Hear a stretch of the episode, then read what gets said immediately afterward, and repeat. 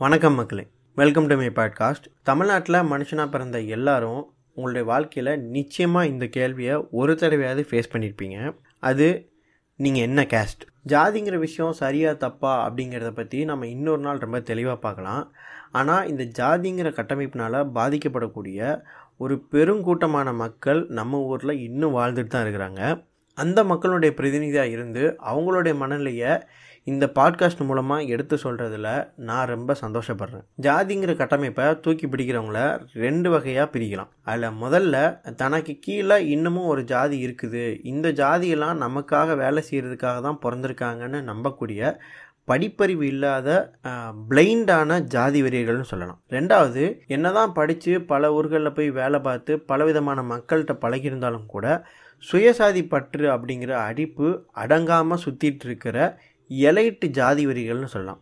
இந்த இடத்துல நான் எலைட்டுங்கிற வார்த்தையை ஏன் பயன்படுத்துகிறேன்னா இந்த கூட்டத்தில் உள்ளவங்களுக்கு ஜாதிங்கிற கட்டமைப்பு தவறுங்கிறதும் இந்த ஜாதியை வச்சு மனுஷங்களை வகைப்படுத்துறது சட்டப்படி குற்றம் அப்படிங்கிறதும் நல்லாவே தெரியும். அப்படி தெரிஞ்சிருந்தோம் எப்படியாவது இவங்க என்ன ஜாதின்னு கண்டுபிடிச்சிடணும் அப்படின்னு நினச்சிட்டு இருப்பாங்க. இவங்களுக்கு நம்ம ஓப்பனாக ஜாதி என்னன்னு கேட்டால் நம்மளை அசிங்கம் நினச்சிருவாங்களோ அப்படிங்கிற அந்த ஒரு பயம் இருக்கும். அதனால் வெளிப்படையாக ஜாதியை பற்றி பேச மாட்டாங்க. ஆனால் உள்ளுக்குள்ளே மனசுக்குள்ளே அந்த ஜாதியை பற்றின எண்ணங்கள் அவங்களுக்குள்ளே ஓடிக்கிட்டே இருக்கும். இந்த மாதிரியான மக்களை தான் நம்ம எலைட் ஜாதி வரியர்கள் நான் சொல்கிறேன் இந்த ரெண்டு கூட்டத்துக்கு உள்ள வித்தியாசத்தையும் இந்த மக்களை நம்ம எப்படி கையாளணுங்கிறத பற்றி நான் அடுத்த பாட்காஸ்ட்டில் தெளிவாக சொல்கிறேன் இப்போது நான் இந்த கேள்வியை எங்கெல்லாம் ஃபேஸ் பண்ணேன் அண்ட் எனக்குள்ள இது என்ன விதமான மாற்றத்தை ஏற்படுத்துச்சு அப்படிங்கிறத பற்றி இப்போ பார்க்கலாம். முதல் முதல்ல ஜாதிங்கிற விஷயத்த நான் கேள்விப்பட்டது ஸ்கூல் படிக்கும்போது தான். ஒன்றாப்புலேருந்து பத்தாம் வகுப்பு வரைக்கும் ஜாதியோ மதமோ இந்த ரெண்டு விஷயத்தை பற்றி ஒரு நாளும் எங்கள் வீட்டில் சொல்லி கொடுத்து வளர்த்ததும் இல்லை. அது வரைக்கும் நான் என்ன கேஸ்ட்டுன்னு கூட எனக்கு தெரியாது. அப்படி தான் எங்கள் வீட்டில் என்னை வளர்த்தாங்க. டென்த்து பப்ளிக் எக்ஸாம் வரும்போது அந்த ஹால் டிக்கெட் அப்ளை பண்ணுறதுக்கு நினைக்கிறேன். அதுக்காக தான் ஃபஸ்ட்டு ஃபஸ்ட்டு கம்யூனிட்டி சர்டிஃபிகேட் வாங்கிட்டு வர சொல்லி எங்கள் ஸ்கூல்லேருந்து கேட்டிருந்தாங்க. நானும் கம்யூனிட்டி சர்டிஃபிகேட் வாங்கிட்டு போய் கொடுத்தேன். கொடுக்கறதுக்கு முன்னாடி ஸ்கூலில் அந்த பசங்கள்லாம் உட்காந்து டிஸ்கஸ் பண்ணுவோம் இல்லையா? மதியானம் லஞ்ச் டைமு. அப்போது ஒவ்வொருத்தரும் அவங்கவுங்க கம்யூனிட்டி சர்டிஃபிகேட் எடுத்து நான் இந்த கம்யூனிட்டி நீ இந்த கம்யூனிட்டின்னு ஒரு டிஸ்கஷன் ஓடுது. என்னோடய பெஞ்சில் உட்காந்துருக்கிற என்னோடய பெஸ்ட் ஃப்ரெண்டும் அவனோட கம்யூனிட்டி சர்டிஃபிகேட் எடுத்து மச்சான் இங்கே பாடுறா நான் இந்த கம்யூனிட்டிடா நீ என்ன கம்யூனிட்டி அப்படின்னு என்னை பார்த்து கேட்டான். அப்போ நான் என்னோடய கம்யூனிட்டி சர்டிஃபிகேட் எடுத்து காட்டுறேன். அப்போ அவனோட கம்யூனிட்டிக்கும் என்னோடய கம்யூனிட்டியும் வேறு வேறையாக இருக்குது அப்புறம் ஓ நீ இந்த கம்யூனிட்டியாடா அப்படின்னு கேட்டுட்டு அதுக்கப்புறம் போயிட்டான். நாங்கள் அதை பற்றி பெருசாக எதுவுமே டிஸ்கஸ் பண்ணிக்கல. ஆனால் போக போக அவனுடைய நடவடிக்கைகளில் எனக்கு ஒரு மாற்றம் தெரிஞ்சது. அது வரைக்கும் என் கூடவே சுற்றுற நண்பன் எங்கே போனாலும் நானும் அவனும் ஒன்றாவே போவோம். இணைப்பிரியா நண்பர்கள்னு சொல்லக்கூடிய அந்த அளவுக்கு ஃப்ரெண்ட்ஷிப்பாக இருந்தவனுங்க. தனித்தனியாக போகிறது வர்றது இந்த மாதிரி அவனோட நடவடிக்கைகளில் நிறைய வித்தியாசங்கள் எனக்கு தெரிய ஆரம்பிச்சது. அப்புறம் இவன் யார் கூட போய் சேர்றான்னு பார்த்தா அவனோட கம்யூனிட்டி சர்டிஃபிகேட்டில் ஒரு பேர் போட்டிருந்தது இல்லையா? அந்த பேர் போட்டிருந்த மற்ற கம்யூனிட்டி பசங்க எங்கே இருக்காங்களோ அந்த கூட்டத்தில் தான் போய் இவன் ஜாயின் பண்ணியிருந்தான். நான் நினச்சிக்கிட்டேன் சரி அவங்க அவங்க கம்யூனிட்டியோடு சேர்ந்துக்கிறான் போல் அப்படின்னு நினச்சிக்கிட்டு நானும் ஒதுங்கி தான் இருந்தேன். ஒரு கட்டத்துக்கு மேலே நானே போய் அவன்கிட்ட கேட்குறேன் என்னடா இப்போ என்கிட்ட சரியாக பேசுகிறது இல்லையே? அப்படின்னு கேட்டபோது மச்சான் நீ வந்து அந்த கம்யூனிட்டியில் நீ வந்து அவங்க கூட தான்டா சேரணும் அப்படின்னு சொன்னான். அந்த சமயத்தில் எனக்கு ஜாதியை பற்றின சரியான புரிதல் இல்லை. இருந்திருந்தால் நானே அவங்ககிட்ட தெளிவாக பேசி இல்லைடா ஜாதிங்கிறதுலாம் தப்பு. இது இப்படிலாம் நம்ம பிரித்து பார்க்கக்கூடாதுங்கிறத அவங்க சொல்லி புரிய வச்சுருந்துருப்பேன். அவனுக்குமே அந்த புரிதல் இல்லாதனால தான் அந்த மாதிரி பேசினான். கண்டிப்பாக அதை பற்றி அவன் தெரிஞ்சிருந்தால் அப்படி பேசியிருக்க மாட்டான். சரி இதை நம்ம கடந்து போகலாம் அப்படின்ட்டு இதை ஒரு பெரிய விஷயமா எடுத்துக்கல. நான் அதுக்கப்புறமும் தொடர்ந்து அவங்ககிட்ட பேசிகிட்டே தான் இருந்தேன். ஆனால் நாட்கள் போக போக அவனுக்குள்ளே அந்த இந்த ஜாதி பற்று அப்படிங்கிறது ஜாதி வெறியாக வளர ஆரம்பிச்சது. நாட்கள் போக போக அவங்களுடைய ஜாதிய பெருமையும் நாங்கள் அப்படி இருந்தவங்கடா இப்படி இருந்தவங்கடா எங்கள் கேஸ்ட்டு அப்படின்னு தொடர்ந்து இந்த மாதிரியான வார்த்தைகள் அவங்ககிட்ட இருந்து வந்துக்கிட்டே இருக்கவும் நானே ஒரு கட்டத்துக்கு மேலே அவங்ககிட்ட இருந்து விலகி வர ஆரம்பிச்சிட்டேன். இன்னி வரைக்கும் அவன் அப்படி தான் இருக்கான்.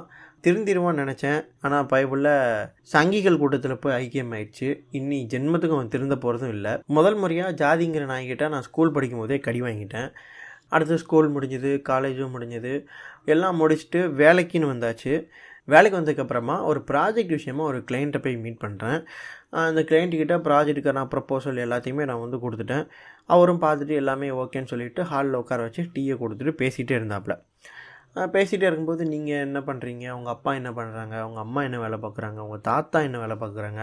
உங்கள் ஊர் என்ன? பேர் என்ன? இந்த மாதிரி பல விதமான டீட்டெயில்ஸை கிண்டிகிட்டு இருந்தார். நானும் கூட சரி வேலை கொடுக்குறவங்க நம்மளை பற்றி தெரிஞ்சுக்கிட்டு விசாரித்து தான் கொடுப்பாங்க. ஸோ நம்ம டீட்டெயில்ஸை சொல்கிறது என்ன தப்பு இருக்குது அப்படின்ட்டு நானும் ஒவ்வொரு அவர் கேட்குற கேள்விக்கெலாம் பதில் சொல்லிக்கிட்டு இருந்தேன். ஒரு ஸ்டேஜுக்கு மேலே அவர் ஓப்பனாகவே தம்பி நான் கேட்குறேன்னு தப்பாக நினச்சிக்காதீங்க. நீங்கள் என்ன ஆளுங்க? அப்படின்னு ஓப்பனாகவே கேட்டுட்டார். எனக்கு திக்குன்னு இருந்தது. அந்த இடத்துல நான் என்ன பதில் சொல்கிறதுன்னு கூட எனக்கு தெரியல. எனக்கு அந்த கிளைண்ட் என்ன கம்யூனிட்டிங்கிறது எனக்கு தெரியும்.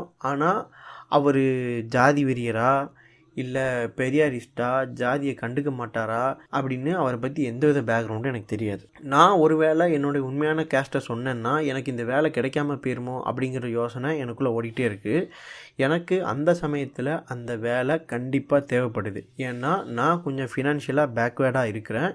எனக்கு அந்த வேலை கன்ஃபார்மாக தேவைங்கிறதுனால நான் அந்த சமயத்தில் என்னோடய கம்யூனிட்டியை மாற்றி தான் சொன்னேன்.